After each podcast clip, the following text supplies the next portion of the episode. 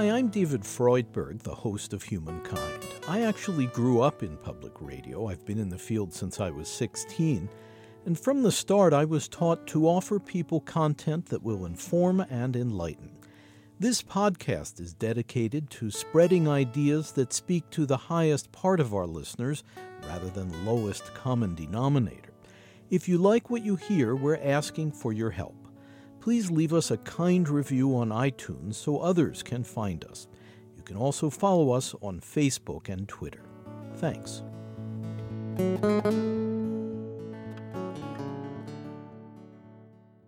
Humankind is produced in association with WGBH Boston and supported by the Humankind Program Fund and a grant from the Henry Luce Foundation. Our feeling wedded to the need to control outcomes, I think, is almost the opposite of what faith involves. To my way of thinking, faith involves a certain kind of surrender or a certain kind of letting go. The idea that the process is larger than we are, certainly larger than anything we can control. All we can do is, is kind of our part, our contribution, whether it be a kind act, a virtuous act, a right speech. It's to, um, I guess, invest what we think is the best of ourselves in a process that's much bigger than ourselves. The story of a man who took a leap of faith to do the moral thing and who was hailed for his heroism. You're listening to Humankind. I'm David Freudberg.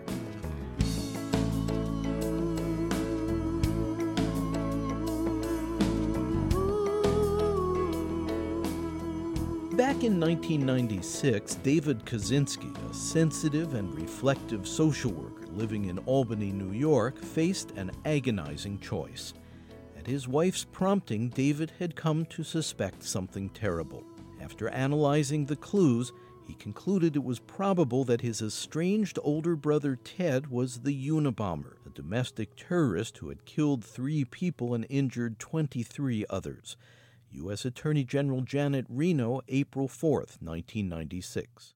On Wednesday, agents from the Federal Bureau of Investigation, the Bureau of Alcohol, Tobacco, and Firearms, and the Postal Inspection Service began executing a search warrant at the residence of Theodore John Kaczynski near Lincoln, Montana.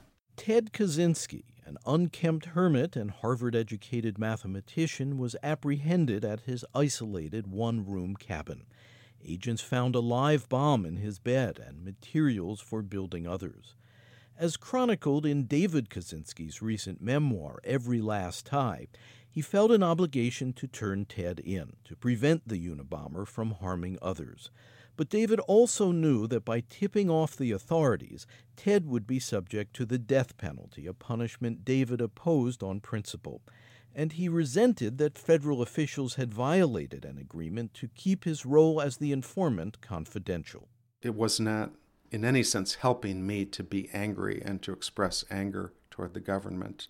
There was only one thing that could really help me, and that was to feel compassion for other people uh, the lives that my brother had taken, the people he had hurt, and their family members.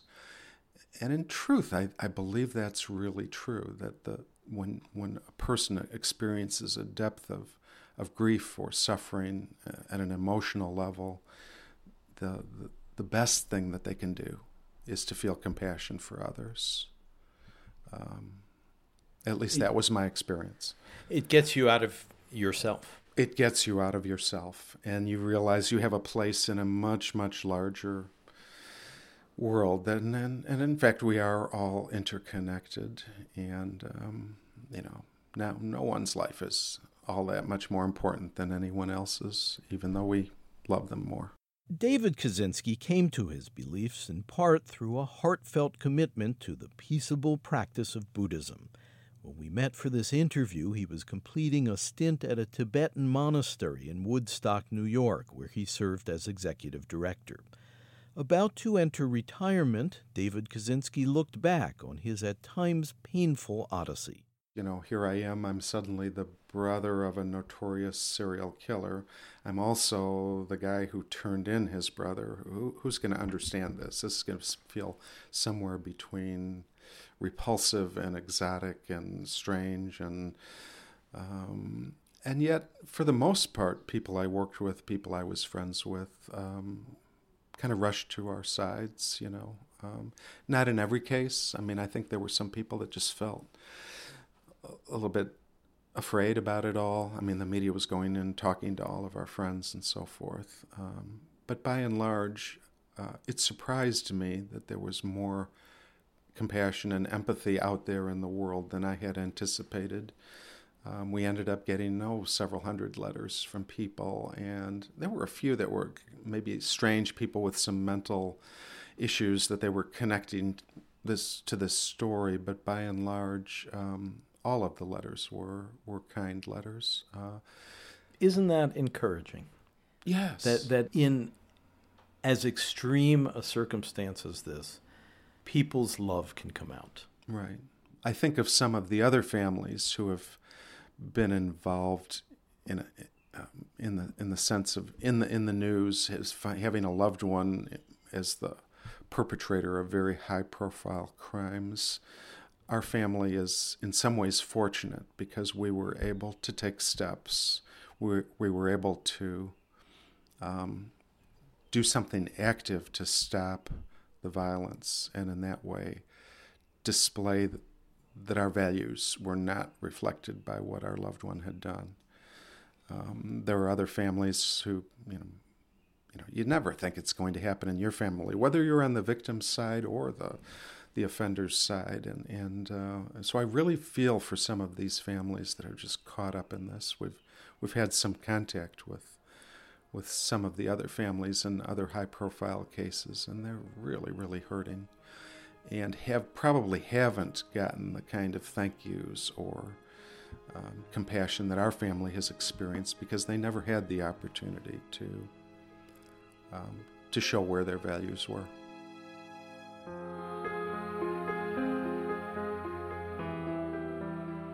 So, what do you make of this weird paradox of you have this brother, very troubled, deranged, and you have embraced a, an opposite approach, an opposite philosophy, advocating nonviolence, advocating unconditional love for people, advocating a contemplative practice like meditation. You don't have any easier questions you could ask me? um, I have sometimes thought that Ted and I, um, I guess the differences are apparent. You've just referenced them, but in some ways we're we're more alike than most brothers. I mean, we we both took our ideas very seriously. We both lived in um, sort of out in the uh, woods, and in, uh, Ted lived in the woods in Montana in the mountains. I lived in the desert in Texas uh, without running water, without electricity. We both had kind of experimented with, you know, sort of going off into a wilderness um, with really different results. I think um, it would have astonished me had I known that Ted was, you know, using his time in the forest to make bombs while I'm watching the stars and in Texas. It, um, no, I'd be remiss if I didn't remind listeners that my brother has a very serious mental illness, um, schizophrenia, paranoid type. Um, I don't understand exactly how all of this happens. I don't think it's necessarily just genetic. I think there are other things that happened in my te- uh, my brother's life that could have contributed. My mother often referenced uh, that he had a hospitalization when he was an infant, nine months of age, and that, that seemed to have traumatized him to some extent.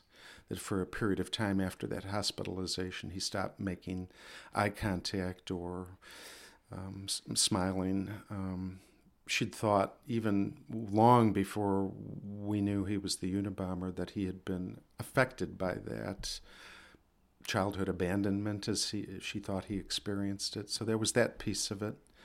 Um, my brother was also in uh, a subject of a um, research psychological research project when he was a student at Harvard University that was clearly an unethical and abusive study. Um, the idea it might even have been funded by the CIA, although there's no direct evidence of that. But in, in this study, Ted was subjected to emotional stress, um, he was demeaned and um, so I think we have this reductionist tendency to think, what is the one cause? How does this bright young person end up killing people? Um, I think it's more likely a perfect storm of a variety of circumstances that um, took Ted down, and it's quite a tragedy.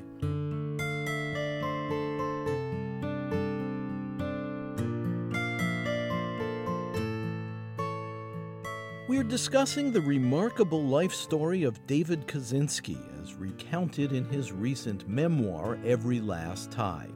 David made the difficult choice to inform federal authorities that he suspected his estranged older brother Ted was the infamous Unabomber. And as we'll hear, David leads a deeply contemplative life. You're listening to Humankind. I'm David Freudberg.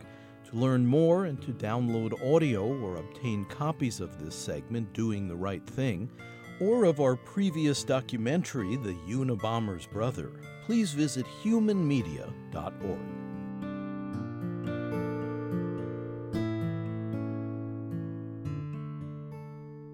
In his memoir, David Kaczynski looks back on loving memories and painful outcomes.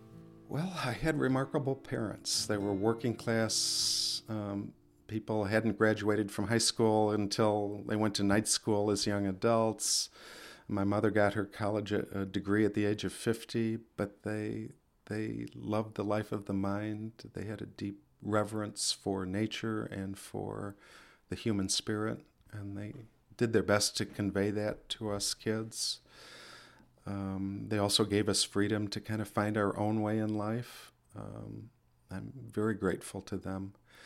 Um, I'm also very grateful that um, my wife Linda Patrick is in. You know, I, I met her when I was 11 years old. Um, we were lab partners in chemistry in, in high school.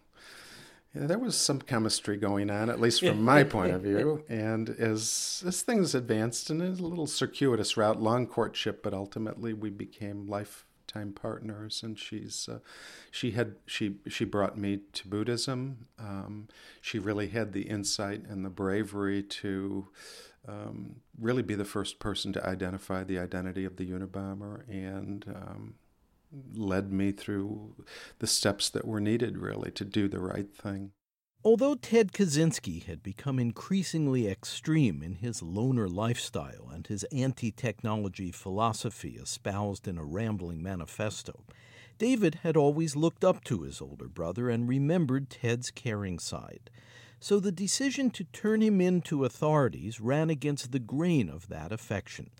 David was also concerned about their mother Wanda, who he feared might be crushed. It turned out she had sympathy for David's struggle to do the right thing. He credits his wife, Linda. Deeply compassionate person. Um, so I think, you know, often a focus is on an individual, what makes the individual what the individual is perhaps we should give more attention to relationships because I think most people develop in the context of relationship.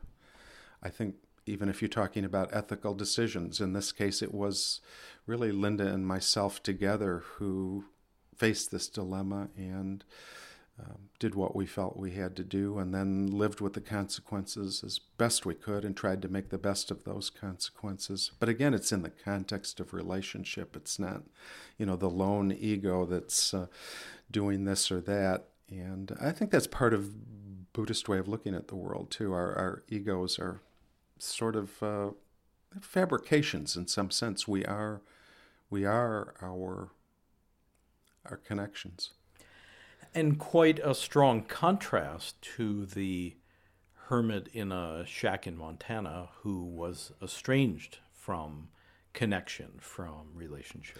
That's a very good point. Yeah. I mean, I think we will see almost as a symptom of mental illness that many people with mental illness will sort of isolate themselves and push themselves, push even their loved ones away. And unfortunately, that's probably the worst thing that they can do because. Uh, living in isolation, we, we lose tools really to develop insight about ourselves. You know, we fall into some kind of uh, Um, I mean, the danger is that, that one loses one's grounding and one's identity becomes a sort of fabrication or fantasy.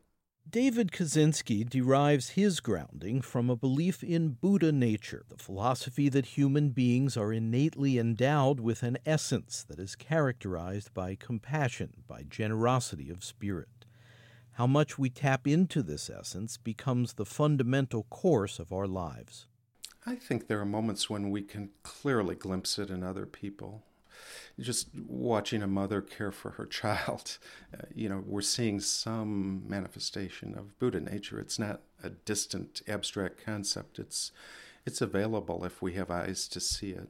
Um, um, there are times in oneself when you know you can witness somebody um, doing something extremely kind or making a sacrifice for others' welfare or taking a risk for others' welfare, and um, just that welling of of positive emotion of love for other people, I think would be uh, regarded as a manifestation of Buddha nature in oneself as well. Um, I think for most of us, um, you know, it's it's a fairly regular experience. You know, the Buddhists prioritize it and say these kind of moments of of, of compassion, of recognition of the the beauty, the, the altruism in other people is a sign of something that's that's that's underlying that that's accessible and more accessible the more we practice to try to cultivate it.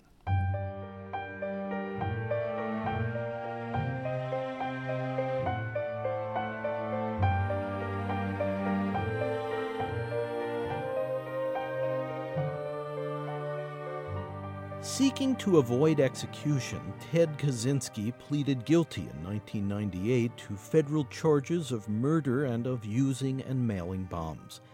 He remains incarcerated in a supermax prison in Colorado without the possibility of parole. Occasional letters from his brother, who still cares, go unanswered. David Kaczynski has emerged as a fervent voice opposing the death penalty as a form of punishment that violates his spiritual beliefs. Our parents were um, had been raised Catholic, but the, by the time um, they had children, they had sort of embraced Enlightenment rationalism, and uh, the only church they took us to was now and then to the Ethical Culture Society in um, in downtown Chicago, and it was interesting that that um, our parents invested um, morality or ethics in a sense of rationality. I remember when I was a child, my father trying to explain to me the meaning of, of enlightened self interest. And it was the, the notion that if you mistreat others, ultimately, um, you know, you'll create a world in, that will be less friendly for you, less comfortable for you. Um, very interesting and almost a little bit, if you really think about it, like the Buddhist idea of karma. That um, you know, in some sense, the way you behave toward others is going to come back to you in one in one way or another. What goes around comes around. That's a good way to put it. Do you regard yourself as a pacifist? Hmm, that's a good question. Um, I remember when I was at, um, in school, the Vietnam War was on, and many of my classmates were uh, protesting and conscientious objectors. And while I wasn't comfortable with the war, I told myself that it would be a duty to serve. If I were drafted, I would go. I think now that I'm older, perhaps wiser, seen more wars, more skeptic, feel more skeptical about the the kind of processes that lead us to war. Um, I, I, feel much, much more um, closer to that pacifist position. My father was fond of saying that he was a pacifist. If you look back at the history of humanity, it's a tremendously violent history.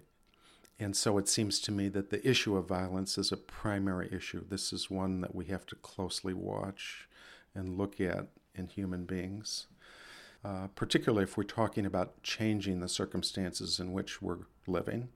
If you use violence and power, um, the likelihood is that the, nothing will change or things will just get worse. But with love and compassion, I believe, the world can begin to change. People can begin to change. It Might take a bit longer. It might take a bit longer. Um, and that's but that's in a sense where faith comes in.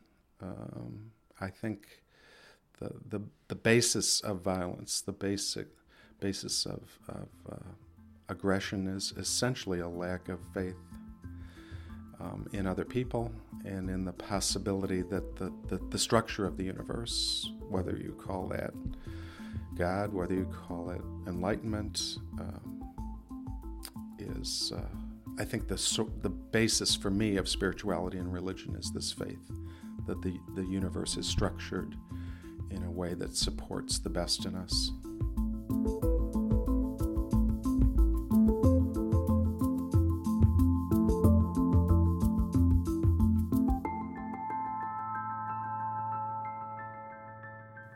Kaczynski's unlikely journey has allowed him to view the problem of violence from various sides. On the one hand, he acted courageously to prevent his deranged brother Ted from committing further violence. David was later hailed as a true American hero by Ted's prosecutor. And he is an anti death penalty activist, viewing a thirst for vengeance as only fueling the vicious cycle of brutality.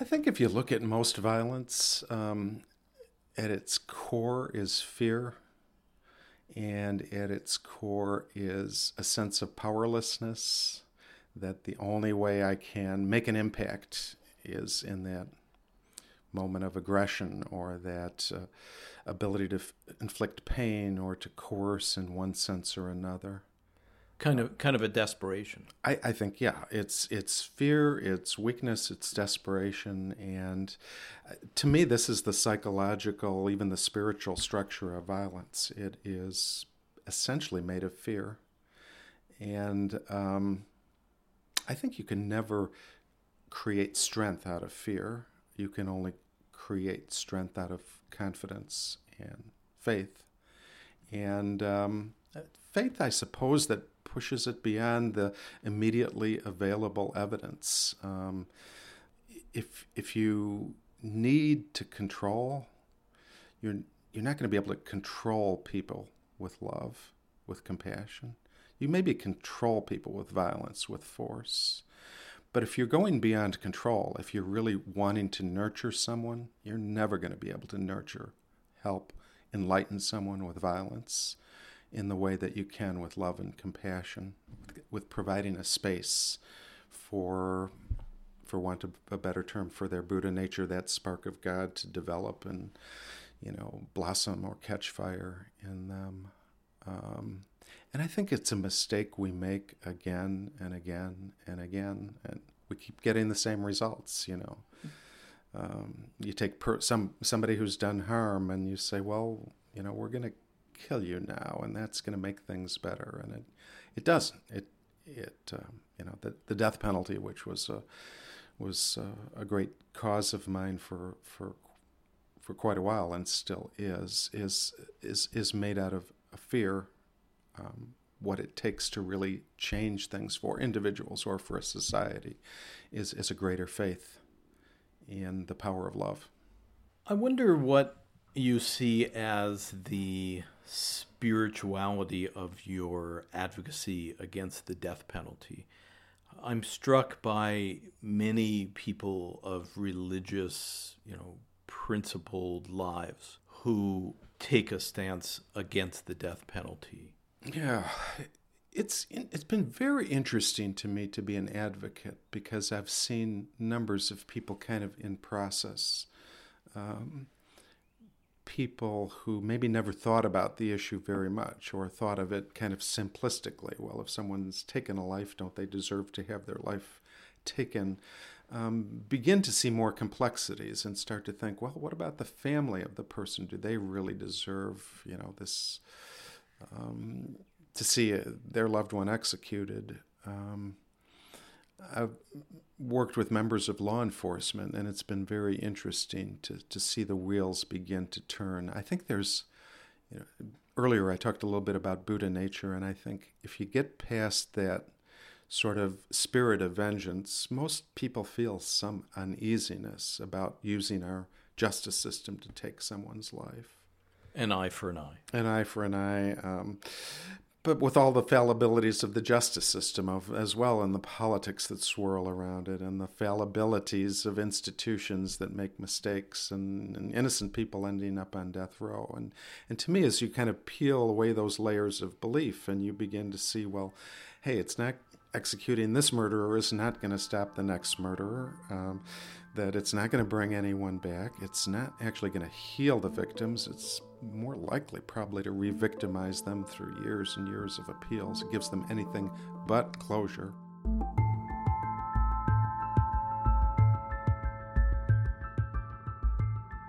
In some ways, the life of David Kaczynski and his wife Linda Patrick were engulfed by what David calls the Unabomber's shadow. They discovered, he writes, that the only way out of our small hell was through compassion for those whom Ted had hurt and those whom he might yet hurt. When one behaves virtuously, when one does the right thing, when one does a kind thing, you can't foresee all the consequences of that. You can't foresee how that's going to play out in detail. You can't say, oh, this bad person is going to be so touched by my act of kindness or forgiveness that they will change. Um, so it's not about control, it's not about um, guaranteeing a particular version of the future. I think it is about planting seeds with the understanding that those seeds are going to blossom in some time, some way, some shape or form. Um, I was very struck uh, long before I had any traumatic, difficult circumstances to face in my own life by the a Viktor Frankl book, Man's Search for Meaning. Um, he was a psychiatrist who had survived a Nazi death camp and wrote about the nobility he saw in, in some of the people in that death camp. Um, acts of kindness, acts of generosity, acts of courage and bravery, and um, kind of drove home the point that um, these we can only do these things with faith. We can only, if, if our stake is not in a given result, if, if our stake is um, purely a matter of faith that the good leads to good, the virtuous is going to um, be the most helpful um, course in the long run. Um, I was very, very struck by that when I was a young person, and I felt maybe that little rush of Buddha nature. Wow, even people under these circumstances could have a kind of uh, nobility. Um, and of course, you know, even on an everyday level, we see pettiness in people, we see little acts of selfishness and so forth. Um, but I think it's the, the human possibility of transcendence that that that for me represents the, the inspiration to try to live a, um, the best life I know how and to be kind to people, even people who rub me the wrong way. David Kaczynski, Buddhist practitioner and author of Every Last Tie the story of the Unabomber and his family.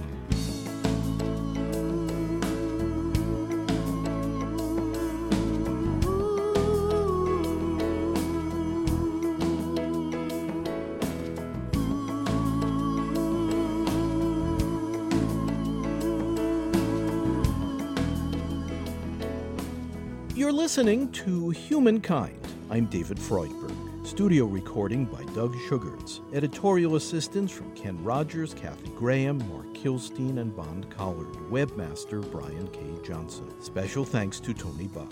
Our program is presented by Human Media in association with Connie Goldman Productions. Program development provided by Shart Media.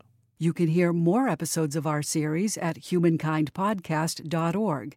That's humankindpodcast.org. This segment, Doing the Right Thing with David Kaczynski, is Humankind Program number 238. The executive producer is David Freudberg. Please subscribe to our free weekly podcast. The title is Humankind on Public Radio. You can find it at Apple Podcasts, Spotify, NPR One, and all major podcast services, as well as through our website. Again, the podcast title is Humankind on Public Radio. And if you'd like to support our program, please visit humankindpodcast.org and at the top, click on How You Can Help. Thank you.